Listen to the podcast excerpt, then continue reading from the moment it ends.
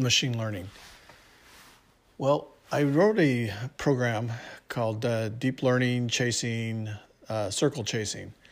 And uh, what I did is um, I used the NumPy line, linspace, and uh, um, what I did is created a um, set of numbers from 0 to 2 pi. So that's going to be um, 2 pi will be take you completely around. If you parameterize around uh, the circumference of a circle, it'll take you completely around the circle. So it passes all four qu- quadrants. Uh, so just use the simple equation for x uh, equals r cosine of theta, and y then equals r times uh, sine of theta. And uh, these two polar coordinates are used um, quite famously in computer graphics to do all polar movements, uh, uh, XY movements in two dimensional space and three dimensional space. So it's really important to understand the, this uh, simple equation. Um, then I, what I'm going to do next is uh, do a little bit of uh, uh, curve fitting using the square of um, so I'll use a polynomial to curve fit. And the reason I want to do that is to see if the neural net uh, is capable of following a spline. Uh, it's doing really well with the circle, and I'm just going to cover what I did to get this up and running. Um, so I, I store uh, the values in x and y, variables in x and y, and you know, it just creates a um, ND array of values, and then I can just plot it out. And when I plot it, uh, the x and y, it creates a circle. Uh, so now I need to convert the x and y and the theta into a data frame. So the way I do that is since it's an ND, an ND array, I need to convert that into a series, and then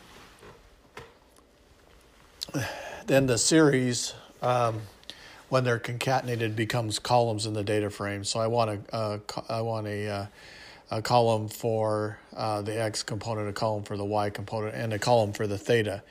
And so to do that, I do pd concatenate uh, pd dot series x, pd series dot y, pd series theta, and uh, uh, axis equals one, which will be uh, rows or columns, excuse me, columns. Zero would be rows, uh, one is columns. And then uh, once I have my data frame, then I want to convert that back into a data set. So I use np dot uh, nan underscore two underscore num, then pass in the um, data frame dot values, and then that will create uh, it'll create now a list. And now I can grab the, the data set and get the X component, which is my uh, predictors, and using uh, data set bracket colon comma uh, minus one, and uh, my da- my Y uh, components, which are X and Y, which uh, will be so that X is going to be theta and my y will be my prediction. So uh, it'll be predicting what will be the x and y values. So that I use uh, 0 colon 2. And the reason I go to 2 is the last value on the uh, slice is not included. So it's not included. So it, it, would include 0, columns 0 and 1, which are my x and y uh, columns. So once I got, have that, then I can do X train X test, Y train Y test, use the train test split, um, pass in the X and Y values, set my t- test size to three, um, set my early stop callback with patience of two, and then set my model to sequential. I'm gonna I'm gonna use a hundred uh, nodes instead of a thousand. I found that it trains faster on 100 nodes. Uh, my activation will be RLU and uh, my shape input is one, which will be the theta value, and then I'll have two outputs, so I'll have my model uh, add dense, and it'll be two. My optimizer will be SGD, and I'm going to use a loss function of mean square error and uh, look at the accuracy, uh, fit against my X train and Y train, and uh, assign my callbacks to the early stop monitor.